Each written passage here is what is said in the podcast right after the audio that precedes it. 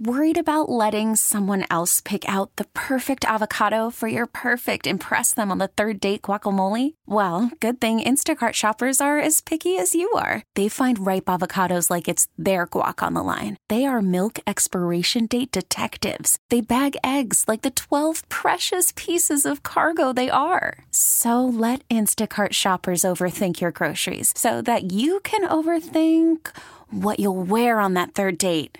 Download the Instacart app to get free delivery on your first three orders while supplies last. Minimum $10 per order, additional term supply. Joining us right now from the MLB Network, former general manager and now new bogus friend is Dan O'Dowd. Dan, good morning. Thanks for joining us. How are you? Yeah, Andrew's my buddy now, guys. So take it easy on the show, huh? yeah, ab- absolutely. So, uh, was he any good on Friday, Dan? At hey, sitting- You know, actually, he carried the entire show. oh wow! wow, how about that? Carried the How show. How about that? Dan's a good liar. Now, when, when the producer came up to you, Dan, it was like, all right, we got Pena. Of course, we've got the host, Severino, and then we've got Andrew Bogish. What did you say to that? Who the hell is bogus? Uh, that is the correct answer. What are his analytics? and, then, and then when you looked him up, you're like, this guy does middle school girls soccer play by play, and we have him on as our like World Series panelist. To be honest, there, Dan, Come on. you are. The silence is deafening. yeah, Andrew. well, I mean, it's the silence that we had last more week when I was first invited. oh my goodness. Well, anyway, but he, he did well, right? He represented us well, yeah, he Dan. did. Yeah, he showed up well for you guys. You know, he carried the torch extremely well. He he will get invited back today. He didn't use any foul language. Wasn't derogatory in any way, so he's got a good chance to get invited back again at some point, at least within the next five years. No, no, no HR issues or Yeah. anything. yeah? Right. That's, that's great. And he did. Uh, we made him rank the people he worked with from nicest to not nicest, and he did rank you first, by the way. Dan. Yeah, of course. Yeah, Yeah. I am. I'm a nice guy. He's got to get to know me a little bit more before he realizes that I'm not a nice guy. now, Dan, before we get to the World Series, we had a, a Rockies player in studio yesterday, Charlie Blackmon. And, uh, you, you were instrumental in bringing him to the Rockies, am I correct? Yeah, yeah, he was part of our draft class. Bill Schmidt, he's a young man out of Georgia Tech, and I'm sure the same thing. You guys saw the same thing we saw up close and personal. What a bright, articulate uh, guy he is. I mean, he's a really smart guy, very intellectual about the game of baseball, and really understands, you know, nuances of the game. And I think that's part of what makes him such a special player. And MLB Network's live World Series coverage begins today at 3 p.m. At, from Dodger Stadium. Probably was there yesterday too, but then MLB tonight will immediately follow the game. So they do an amazing job, comprehensive coverage on MLB Network. So Clayton Kershaw last night, brilliant uh, contributions from the two scrappy guys. Uh, this Dodgers team did exactly what they they wanted to do last night. But how much of an advantage did they gain in your mind when Verlander goes tonight and you would give the pitching uh, matchup edge to Houston in game two? You really, actually, for me, the rest of the series kind of swings towards Houston right now. Obviously, guys, we all know this is a pivotal game. They need to hold serve with Verlander, but the Dodgers, for me, have a you know they have many weaknesses, but some of the weaknesses I think are going to show is that you know the the slider, the ball that breaks away from the barrel of the bat, um, especially with plus velocity, they're going to get that the next three days with Verlander, and then McCullers, and then Morton. And uh, Barrett Ball Club, if you look at their lineup, I think really sets up well against left-hand pitching, and that's where getting Corey Seager back was so crucial for them against the really difficult right-handers. But they're going to get three really tough right-handers over the next three games of the series. Now, break down Rich Hill's game for us.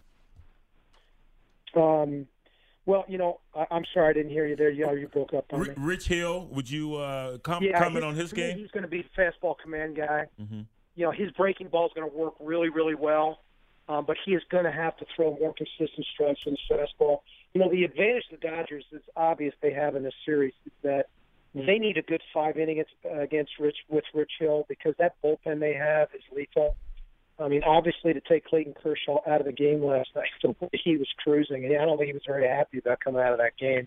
It's because they're so comfortable, you know, with the power arms they've got in the back end of the bullpen. So Rich Hill doesn't have to be great, but he's going to have to be good enough because if Verlander continues to be what we've seen so far in postseason, he's simply unhittable. Gio and Jones with Dan O'Dowd of the MLB Network, former GM. With guys like Justin Turner and Chris Taylor, from a GM's perspective, how much of finding guys like that is scouting and how much of it is luck? Um, actually, I, I do think scouting comes in the sense of you're taking a shot on a player that you know is a baseball player. You know that has great awareness on how to play the game and an instinctive feel to how to play the game. Um, that usually leads to guys that want to do things for what I consider to be self improvement, but to but to really envision what they turned into. Now that's luck. There's skill in the game and there's luck in the game, and that's a lot of luck. And the credit for that goes to one the Dodger development system, but two the the ability of both of these players to say, you know, I'm at a point in time in my career that I've got to do something drastic and be good enough athletically and have a, a good enough understanding of their body movements and how to put that all together because they both they both redid their entire approach offensively to how to play the game. And uh, you need things like that to happen, guys, for an organization, even an organization that spends $265 million on players as the Dodgers did to be able to take your club from you know one level to the next level. You need what I call surprises like that to happen for you. We, have talked to Reid Ryan a number of times uh, over there in the baseball operations with the Astros, and, and he's commented on their philosophy of going out and, and bringing in guys that are athletes, not just these guys who are in the select baseball leagues year round. He wants well rounded athletes. Do you think you're going to see more of that uh, in baseball? Well, athleticism plays, um, and I agree with you. Is that you know sometimes now in society where kids play only one sport, I do think athleticism plays, and you know the ability to be able to to really athletically. You need you guys know you're you're athletes yourself. Is that baseball's a ground force explosion game. Everything happens from the ground up.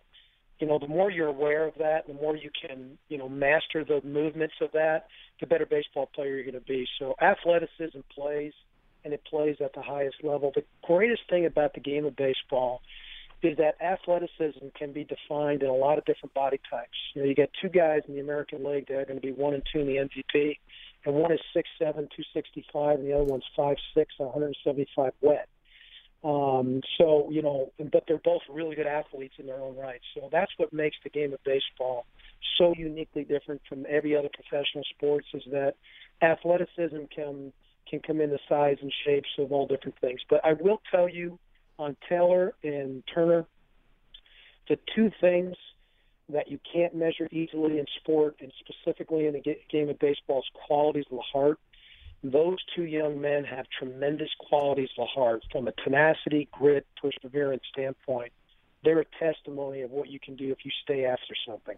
What do you make of Adrian Gonzalez not being with the team during the World Series and doing some uh, studio TV work instead?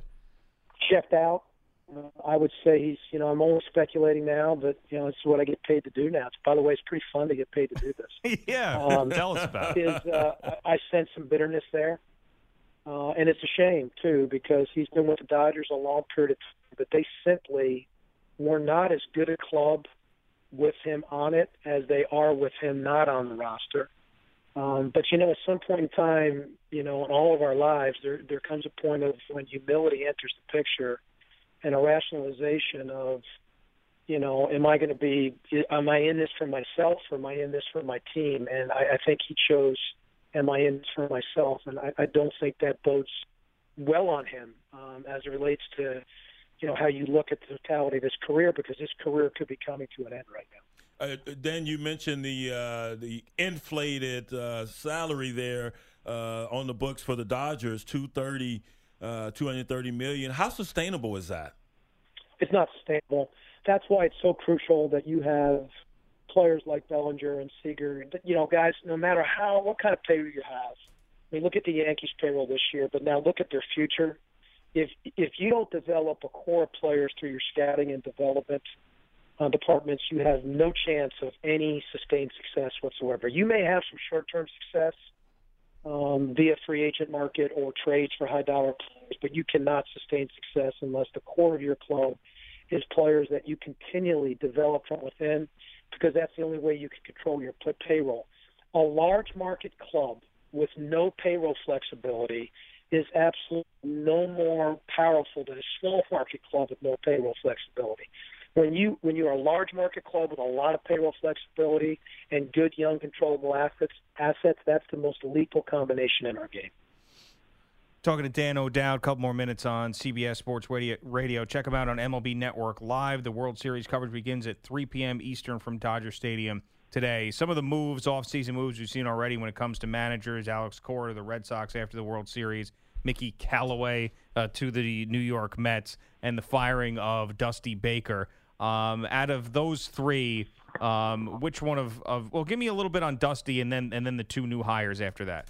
Yeah, I was really stunned on Dusty. I keep waiting for the other shoe to drop because you know within the, the process of an organization, what we see from the outside in is not necessarily sometimes what goes on uh, internally. But I mean, my gosh, the guy took over a dysfunctional situation in Washington. You know, he's won mid to high 90s back to back years, won their division, you know, two years in a row, and you know, have had some unfortunate flat tires in the postseason, but they lost in Game Five, nine to eight um, to the Cubs again this year. And so I think it's very difficult to judge a manager on, on a short series because I think Lady Luck sometimes takes a, a step above skill level in the postseason. And keep in mind that going into this postseason, he lost, you know, the Cy Young Award winner potentially, and Max Scher- Matt Scherzer the day, you know, the last game of the season before he's supposed to start Game One of the playoffs. For me, that changed the entire dynamic of the playoffs.